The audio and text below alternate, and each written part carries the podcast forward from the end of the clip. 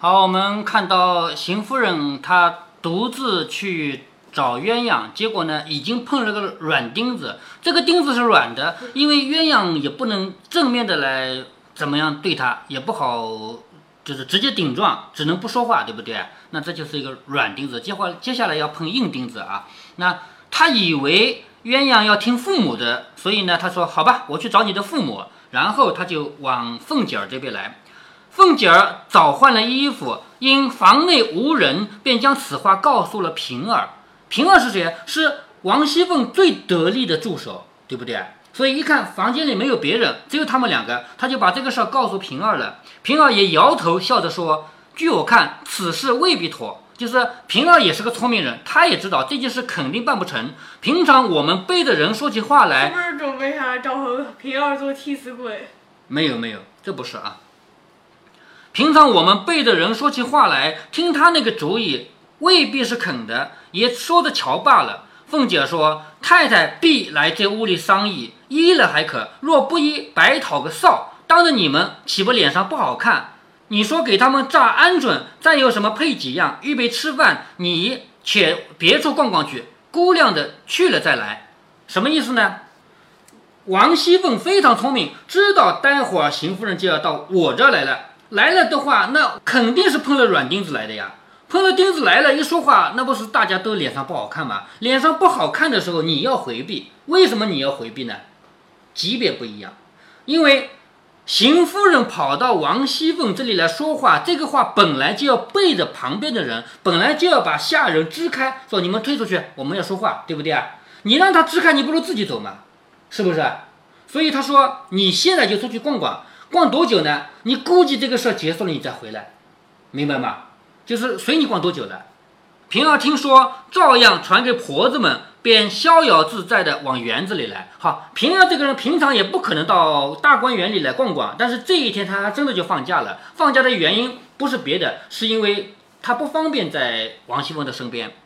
这里鸳鸯见了邢夫人去了，必在凤姐房里商议去了，必定有人来问她的，不如躲了这里。因找了琥珀说，好，鸳鸯把琥珀找来说，老太太要问我呢，你就说我病了，没吃早饭，往园子里逛逛就来。好，鸳鸯也去园子里了，是不是？他去园子里的意思是什么？意思就是待会儿他们商量完了，肯定还得找我，我得躲一躲，是吗？躲一躲，那我怎么说呢？我总不能跟老太太说我不愿意嫁人，这个事别提了，就说我病了，知道吗？他跟琥珀说，如果老太太找我，就说我病了，所以他也去园子里逛逛。琥珀答应了，鸳鸯也往园子里来，各处游玩。不想正遇见平儿，你看这两个人见面了。平儿和鸳鸯都是躲到院子里来的，结果两个人就碰头了。平儿见无人，便笑着说：“无巧不成书。”哎，对，平儿看到鸳鸯就拿他开心。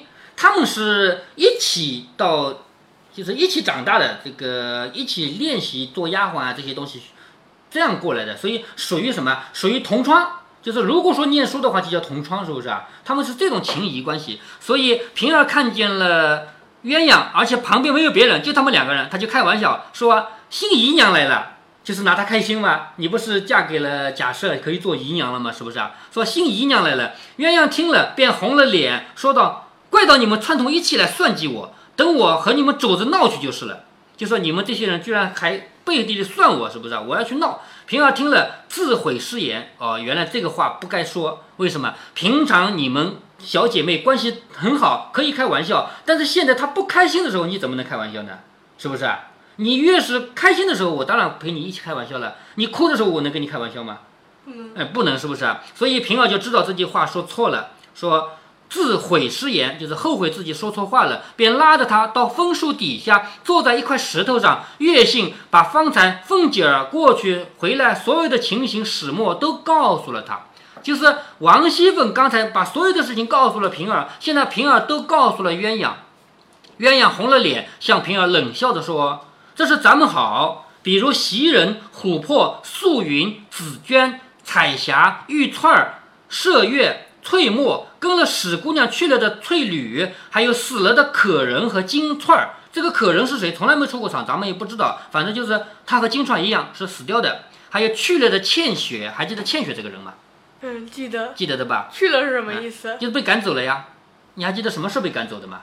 记得，就是因为茶的事情。哎，对，因为一碗茶的事情，还有去了的欠缺，但是也不知道具体怎么回事。对，这些细节，有的细节作者他也不一定写嘛，反正就是因为那杯茶被赶走了嘛，是吧？再连上你我这10来个人，从小什么话不说，什么事不做，这如今因都大了，各自干各自的去了。然我心里仍是照旧，有话有事，并不瞒你们。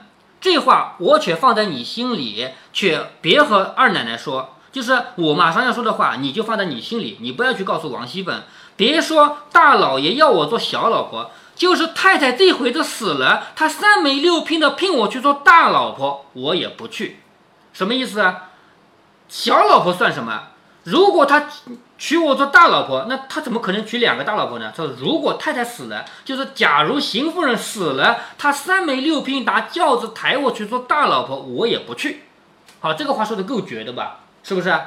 平儿方欲笑容，只听30后面一声哈哈的笑声，说：好个没脸的丫头，亏你不怕牙碜。好，有人在石头后面在笑他们。这2个人不是坐下来在聊天吗？没想到隔着个假山石头后面还有人说：好个没脸的丫头，亏你不怕牙碜。二人听了不免吃了一惊，忙起身向山石背后寻，不是别人，却是袭人笑着走了出来。什么事情啊？告诉我。说的3个人坐在石头上，平儿又把方才的话说与袭人听，因为他们这些人全是一块长大的，全是好姐妹嘛，就说给袭人也听了，说真正这话论理不该我们说，这个大老爷也太好色了。你看啊，这个话就是几个丫头在一起说，这个话按理说我们做丫头的不能评点我们家的主人，但是我还得说这个大老爷太好色了，就是个老色鬼，你知道吗？这么大一把年纪还要娶小丫头，说略平头正脸的他就不放手。什么叫平头正脸的？就长得还可以的，长得就有点还可以的，他就不放手了。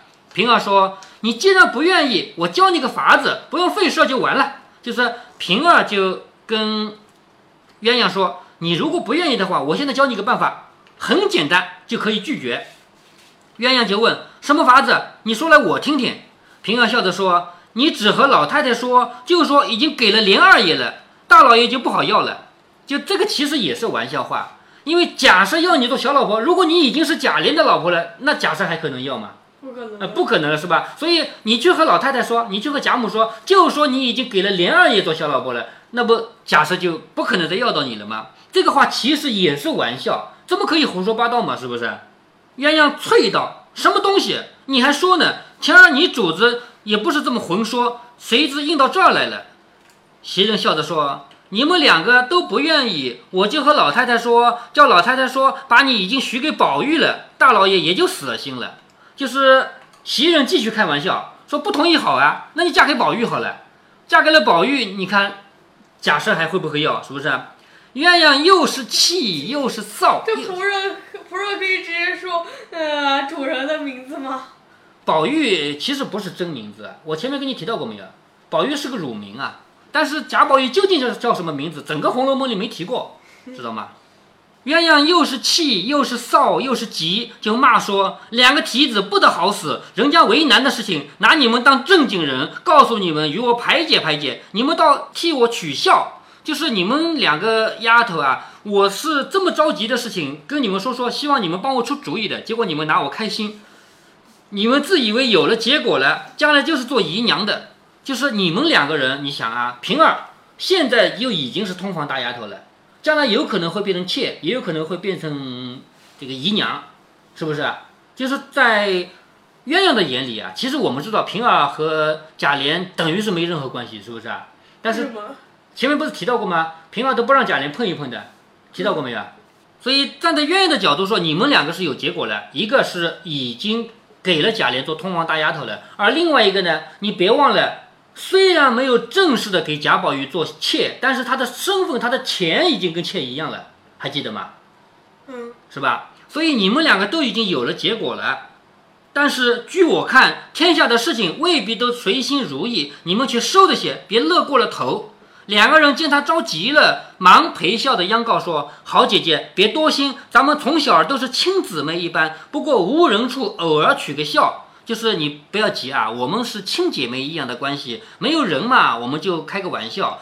你的主意告诉我们知道也好放心，就是你究竟是什么主意，你究竟是什么打算，你告诉我们，让我们知道，这样大家都放心。鸳鸯说，什么主意？我只不去就完了。有什么主意啊？我就是不嫁嘛，对不对？平儿摇头说，你不去未必得甘休啊，就是你说不去就不去了，这个事可能没完啊。大老爷的性子你是知道的，虽然你是老太太房里的人，此刻不敢把你怎么样，将来难道你跟老太太一辈子不成？好，这个话说的比较隐晦啊。他三个丫鬟在这里聊天，能不能说将来老太太死了这个话？不能，哎，这个话不能说。但是他比较隐晦的说，你虽然现在是老太太的丫头，难道你能跟她一辈子吗？这个话我们换一个角度理解，就是将来老太太会死的嘛，她死了你怎么办？是不是啊？我想的是将来还要配给一个小厮，不能做丫鬟了。哦，这个意思啊，那也可以这么理解啊。说难道你会跟着老太太一辈子不成？也要出去的，那个时候落到她的手里倒不好了。就是你现在因为你是老太太的丫鬟，所以你说不嫁还说得过去的，将来你不是老太太的丫鬟了，你落到她的手里，你求生不能，求死不得，是不是啊？鸳鸯冷笑着说，老太太在一日，我一日不离这里。若老太太归西去了，你看归西就是死了，是不是啊？如果老太太归西去了，她横竖还有3年的孝呢，也就是说，一个人妈妈死了，儿子得3年带孝，这个3年是不可以娶妻娶妾的，这种事情不能做。好，至少他还得等3年吧，没有一个说娘死了就先纳小妾的吧，是不是啊？好，等过了3年，谁知道又是怎么个光景？那时候再说嘛。就算到了极难之处，我剪了头发做锅子去，就是就算实在没办法了，我把头发一剃，我当尼姑去嘛，没有谁会逼着尼姑嫁人，是不是啊？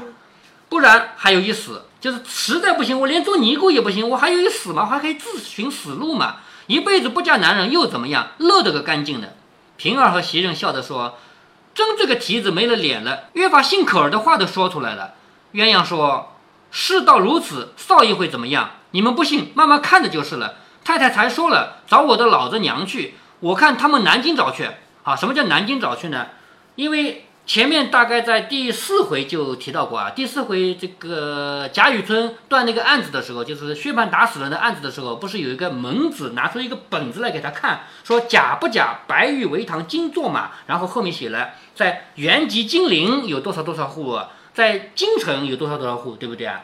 那么他们原籍金陵那边有很多户人家，还有很多房子，鸳鸯的亲爹妈是在那个地方的，不在这里，所以邢夫人说要招我的爹妈，让他去南京找去，南京去一个来回也几个月了，是不是？让他找去，对不对？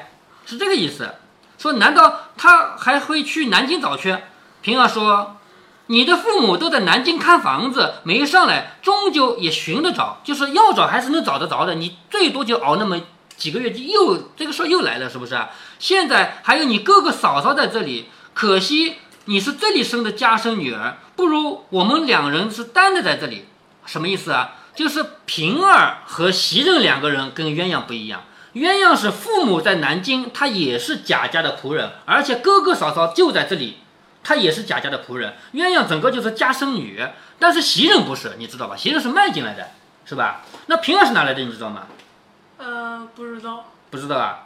平儿是跟着王熙凤嫁过来的呀，是从王家过来的呀，知道了吧？所以身份不一样，我们是没有亲戚没有家人在贾家的，但是你有，知道了吧？袭人和平儿都没有家人在贾家，不如我们是单个在这里。鸳鸯说，家生女儿又怎么样？牛不吃水强按头吗？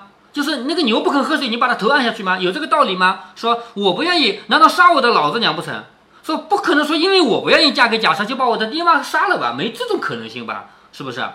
正说着，只见他嫂子从那边走过来。好，你看啊，谁的嫂子呢？就是鸳鸯的嫂子。那你猜猜看，鸳鸯的嫂子是来干嘛的？找他的。找他干嘛？鸳鸯的嫂子会支持他嫁呢，还支持他不嫁？支持他嫁。哎，对，猜对了。为什么？因为他会想着嫁了假设之后就可以成为头发压倒器还是什么？对，就是其实有两层含义啊。一层含义是什么呢？就是你没道理说要做丫鬟不要做主子吧，做主子多好，是不是啊？这是一层含义。第二层含义呢，每一个人都为自己。头发丫头不也是仆人吗？都半个主子嘛，是不是啊？还有第二层含义，每一个人都为自己打算。如果说鸳鸯愿意嫁了，她成为半个主子了，那我作为她的嫂子，是不是也可以？占点官啊，是不是啊？那如果我的家人是皇帝，那我还不是皇帝的亲戚吗？是不是啊？所以要从这方面考虑。所以鸳鸯的嫂子肯定是极力怂恿她嫁，嫁了的话，不管怎么样，对她肯定是好处嘛，就是对她嫂子肯定是有好处的嘛，明白吗？是站在这个角度啊。好，眼看着嫂子从那边过来，袭人说：“当时找不到你的爹娘，一定和你嫂子说了，就是我猜他一定跟你嫂子说过了。”鸳鸯说。这个娼妇专管这个是酒国贩骆驼的。好，什么叫酒国贩骆驼呢？就是到处去做生意的人，就是9个国家卖骆驼，就这个是俗语啊。那他说的就是他的嫂子，就是他的嫂子就是这种人，这里也捞点好处，那里也捞点好处的人。他有个不奉承去的，就是碰到这种事情，我那个嫂子肯定去拍马屁去了，把我往火坑里一推，他还捞点好处，那不是拍马屁吗？是不是啊？肯定做这种事去了。说话之间已来到跟前，他嫂子笑着说：“哪里没找到？姑娘跑到这里来了，我跟了来，我和你说话。”平儿和袭人都忙让座。好，平儿啊，袭人啊，看到另外一个人来了，而且是他们好姐妹的嫂嫂嘛，毕竟也算长辈嘛，说：“来来来，坐坐坐，让座。”他嫂嫂说：“姑娘们请坐，我找我们姑娘说句话。就你们几个，你们坐好啊，我跟我们家这个说一句话。”袭人、平儿都装不知道，笑着说：“什么话这么忙？”就他们其实都知道鸳鸯的嫂嫂来干嘛的，是不是啊？就假装不知道，说什么事情这么忙？我们在这儿猜哑谜，赢了手坯子打呢。好，什么手坯子呢？就是打手心。我们猜对了的人打那个猜输了的手心，知道吗？说我们在这儿猜谜呢，你究竟是什么话？等猜着了再回去。鸳鸯说：“什么话？你说吧。”他嫂子笑着说。你跟我来到那里，我告诉你，横竖是好话。好，这个话呢，我单独跟你讲，到那边去肯定是好话，就是在他嫂子眼里，这一定是好话，对吧？鸳鸯说：“可是大太太和你说的那个话吗？”他嫂子笑着说：“姑娘既然知道，还奈何我？快来，我细细的告诉你。可是天大的喜事，你看这是喜事吧，对不对？天大的喜事。”鸳鸯听说，立起身来，照他嫂子的脸上死下来啐了一口，就是呸的一口，就吐在他的嫂嫂的脸上了。这个当然是恨极了的。你说有没有一个小姑子对嫂嫂可以脸上呸一口的，对不对？这个也是已经恨到了极点了啊！他指着他就骂说：“你快夹了你的逼嘴离开这里！”这个逼嘴这个说法是非常难听的，我们平常在看到有人骂人骂得很难听的情况下，也会骂到这个字，很肮脏的这个字，平常我们说话不会这么说。由此可见呢，在这里鸳鸯也是愤怒到了极点，就是你那个嘴啊，不干净的嘴啊，你快夹住了离开这里，好多着呢，什么好话，宋徽宗的鹰，赵子昂的马，都是好话。啊，这个什么意思呢？这句话你肯定听不懂。宋徽宗的鹰，宋徽宗是一个宋朝的最后，南宋最后一个皇帝，就是他把这个国给灭掉了，亡国了。他亡国是什么原因呢？他爱好艺术，他画画写字都是一流高手。宋徽宗的字写得漂亮的不得了，艺术家、书法家、画家，他画的老鹰是好画吧？这个好画和他嫂嫂说的好画是不是谐音啊？是不是？说宋徽宗的鹰是好画，对不对？还有呢，赵子昂的马，那个也是画家画的马，也是好画，对不对？这些都是好画。什么喜事？状元豆儿灌了浆的也满是喜事。这个什么叫状元豆儿灌了浆的？就是那个脸上出的那个天花，你还记得前面乔姐出天花，那个医生说是见喜了，对不对？还记得吗？这也是喜事，是不是？什么好画，什么喜事，那个叫好画，那个叫喜事。实际上就是说你那个车别不算什么好事，你别来跟我说，对不对？说这个也是喜事，难道成人家羡慕人家的女儿做了小老婆，一家子就仗着她横行霸道的，一家子都成了小老婆了，看得眼熟了，也把我往火坑里去。我若得脸呢，你们外头横行霸道，自己就封了自己是舅爷了。就是如果我嫁给了贾赦以后，是得了好处的，如果我有好处的，那你们自己就也沾光了，你们就是舅舅了。这个舅舅就什么意思啊？就是老婆的兄弟那不就是阿舅子嘛，小舅子嘛，是吧？你们也就是舅爷了。我如果不得脸败了，你们把王八脖子一缩，生死由我。就是我嫁给了假设，如果我命不好，我受欺负、受打骂，你们这帮人就王八一样把头一缩，那不是我自己倒霉吗？你们又不会倒霉，也就什么意思啊？你怂恿着我去嫁给假设，如果好了你沾光，如果不好我一个人倒霉，是不是这个意思啊？对吧？有福你要跟着想的，有难我一个人担，有这样的事情吗？对不对？所以一面说一面哭，平儿袭人拦着劝，他嫂嫂脸上下不来，就是被这个小姑子当面呸了一口，当面骂了这么多，脸上就下不来了。您说愿意不愿意？你好说，犯不到牵三挂四的。所以说当着矮人别说短话，就是你当着那个长得矮的人，你就别说那个矮的话了。当着矮人别说短话，姑奶奶骂我，我不敢还言。这二位姑娘没有惹着你，小老婆长小老婆短，人家脸上怎么过得去啊？好，这个话是什么话呢？这是挑拨。怎么个挑拨呢？我分析给你听啊。刚才这个嫂嫂说好事喜事，对不对？那鸳鸯就说做小老婆有什么好的？做小老婆难道是喜事吗？对不对？那这个话其实就是说自己不愿意做小老婆吧，但是他的嫂嫂这个嘴巴比较毒，你别忘了在场的平儿就是个小老婆，而将来的袭人也是小老婆，你居然骂人家做小老婆的人，你是不是连这两个人骂了？那你说这个话是不是挑拨离间？是不是？对，挑拨他们三个人的关系，是吗？平儿和我说袭人要将来是小老婆，这个只是他只是有小老婆钱，他实际上还是丫鬟。在这种大家族里面，任何一件事情都不是随便做的啊！既然给了他小老婆的这个钱的数量，就意味着他将来一定是小老婆，只不过没有办这个仪式，这是肯定的，所有人都看得懂。所以现在说这个话一点都不错啊，不假啊。